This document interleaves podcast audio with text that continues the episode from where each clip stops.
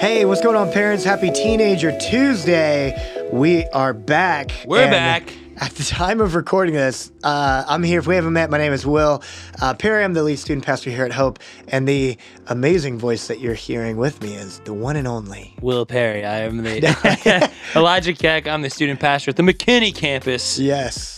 Uh, and you up? are What's up? you're on the podcast mostly doing cultural updates. Yes, that's my thing. I Yeah. know. I know. I know the culture. You honestly, you are very good. I'm the temperature. I'm. I'm the. I'm the whatever that's called. Thermometer There it is. culture.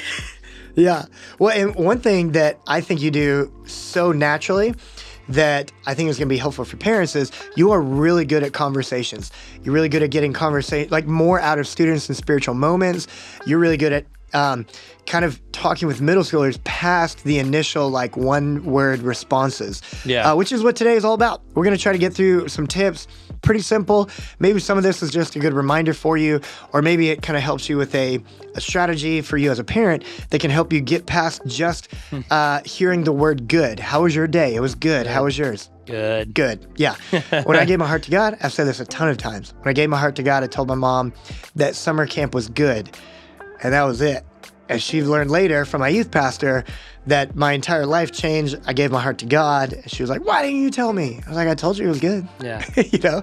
That's what makes religion or like uh, religion so different than than the math or sciences. You can know the answer but not have relationship. Hmm. And as a pastor's kid growing up, I knew all the answers. I knew Jesus was the answer. I knew I knew all the things, but I didn't have a relationship with Jesus. Yeah. And so getting down to the deeper root of things is super important. So we got six different how to get past good tips for you guys. Yes.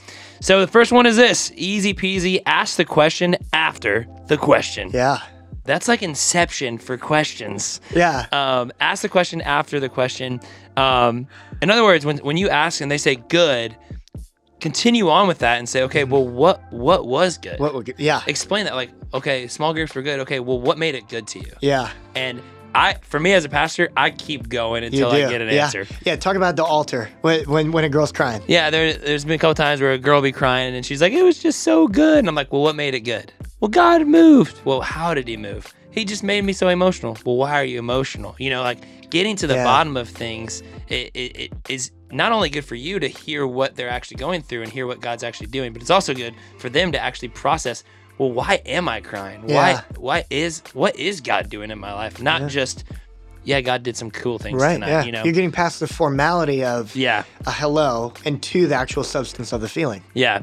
So I think asking for a few things that stood out, like, okay, in your small groups, that's awesome. What are some things that were said that you that you really took away? Asking for takeaways more than just the overall experience, I think will will help with with the for, for them defining the the experience. Yeah. Yeah. That was good. And we train our small group leaders on that too. Yeah, for sure. of like, hey, ask the question, and then they give give you an answer. Now ask the question after they gave you the answer. You Yeah. know, I do that with my seventh grade boys all the time. It's like, uh, we should pray. Like, well, tell me why we should pray. yeah. Uh, Put it in your words. Um, number two on the tip. Number one was ask the question after the question. This kind of bleeds into number two, which is ask more open-ended questions, which sounds like a no duh. Yeah. You know, um, but uh, that honestly, it takes more patience to ap- ask open-ended questions, and you kind of have to work on that skill of how do you form that open-ended question too. Yeah. Um, like if you say, "What was your f- what was your one favorite part about camp?" That could be hard to answer. Just like the question of what's your favorite movie, that's hard to answer. But if you said, "Hey, tell me some of your favorite movies," that's easy to answer. Because because then Right. there's there's not a wrong answer. Because if you give if it's only one right answer, it's hard to fill it. So uh, you might ask open-ended questions, but maybe you're asking them in a, in a way that's harder to answer too. Yeah. You know, For sure. So just work on that open-ended questions. Yeah, I love that. Next one is this don't fill in their words for them. Yes. I think we talk about this a lot on this podcast, but listening is such a key to being a parent Mm-hmm. and to being a pastor and to being good communicators is listening to what students have to say. And so, um, not filling in the question or their answers for them. So, when you're asking the question, you're just trying to get something out of them. Don't be like, man, well, didn't God move in this way? Or um, didn't what, uh, like when you worshiped and don't try to fill in their answers. Let them work through some of that. Yeah. A part of them processing as students is, and I think part of this is, I think their generation really struggles with this processing side of emotion and communication is how do I get from what I felt to describing it? Yes. And So good. you know, when you when when we were kids, we didn't have technology to like figure that out for us a little bit. You know, I'm sure they're just like, let me just plug this into Chat GPT and ask it how I can communicate this Yeah, well. yeah. But We don't want AI uh, emotions Right. with our students. Right. Yes. and or or even the correct answers. Be Yeah. okay with your students being like, I don't even know what how God moved. You Yeah, know, and yeah. don't try to fill in the blank for them E- for your for yourself. And even with that, if they say like I don't know, tell them they can guess. yeah, Because then it takes the pressure off if they say something incorrectly too. that's so which good. then stops you from filling in the words for them. Yeah. You're not telling them what they should say.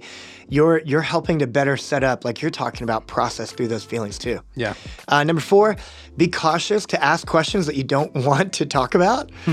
um, I think you know we do this out of niceness sometimes. Of like, like, hey, how was your day? It was good. How was yours? It's good. Cool. And then we move on to the thing. Yeah. You know, which is okay sometimes.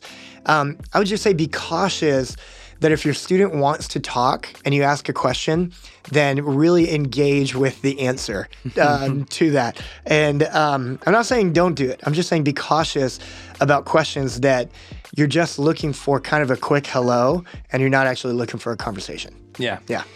Man, the the next part uh, li- is five is listen and repeat. Yeah. Listen and repeat. Listen Um, and repeat is what you said. repeat. Yes, listen then repeat. Um, yeah, I love this. I think, like we talked about, listening is such a key to communication, and so often as pastors and parents and whoever's in their life, we don't do as good of a job at listening as we think we do. And so when they get in the car and they're they're they're talking, uh, so often we'll, we'll ask the question without actually listening to them, and then they'll talk about it, and you're like, "What? What are you talking about?" You know. So I think a big thing is repeating back to them. If someone is having a conversation with you and they repeat something that you said, it indicates, "Oh, they have listened to what I just said." Yeah. So this is a key thing for for for communication, and I know a lot of sales techniques do this too. But repeating what someone is saying, repeating what your students say. Okay, I had a moment with God. He he he talked to me about whatever about about loving people in my school. Man, God talked to people, talk to you about loving people in your school. That's awesome. Yes, You yeah, know, yeah. Just communicating that back so they can Yeah. hear you're validating what they're saying Yeah. and their opinion and kind of what God did. Yeah. And So- that, that helps you answer the question after the question too. For sure. Because then if it's like, uh, help people at my school, you can say, man, helping people at your school, that's so cool. What do you think that looks like? Yeah. What, what could that look For like? For sure. Yeah. hundred percent. Um, but yeah, don't don't feel like you have to, you know, talk, talk, talk and try to try to fill in the space. Yeah. It's okay. It's okay to let it be a little uncomfortable and, and let them process that and then Yeah. just repeat what they're saying. Yeah. Li- listen, listen, listen, and repeat, repeat what they're saying. Yeah. That's good. Uh, number six, be cautious to minimalize a situation. Um, This is probably more of like if they go through a breakup or, you know, they don't get first chair in the band or some, something happens in their world that for them it feels like their world is falling apart. But in the grand scheme of the world, it's really not that big of a deal. Yeah. You know, it's like, oh, you broke up. That's fine. I was hoping for that. you know Yeah. what I mean? Um, it- it's, I think as parents, it's good to just be cautious to not be like, ah, you'll get over it, and then to move on. Because for them, whether it's a realistic thing or not, uh, it feels like the end of the world. And if we minimize the the feeling, not again, we don't have to validate. Oh, Yeah. you are, you should feel that way. No, not saying that. Saying if we just completely dismiss it quickly and kind of use unintentionally, maybe do a quick put down, um, then over time that'll chip away at students even wanting to talk to us. Yeah. So Because Yeah. it, yeah, it shows them that oh, whenever whenever I do talk, they're just gonna try to solve it right away and not Yeah. even listen. Like more than anything, your students know that you have the answers to their problems. They just want you to hear them, yeah, you know, and they don't always want the answers. It's just like me and you. We don't always want the answers to our problems. Yeah. As bad as that is. Yeah. Sometimes we just want to rant a little bit, Yeah. let it out, Yeah. and don't want someone going, Well, that's easy. Just follow God. Just do this. And you're like, Okay, I know. Yeah. I'm just upset. exactly.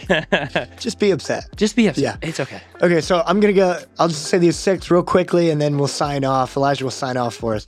So again, number one, ask a question after the question. Number two, ask more open-ended questions. Number three, don't fill in their words for them.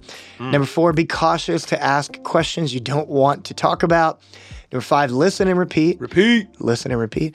uh, number six, be cautious to not minimize the situation. That is so good. I hope you guys use those tips. Remember, you can do this. You are not alone. God is with you, and so are we. We'll catch you next time. See you, parents.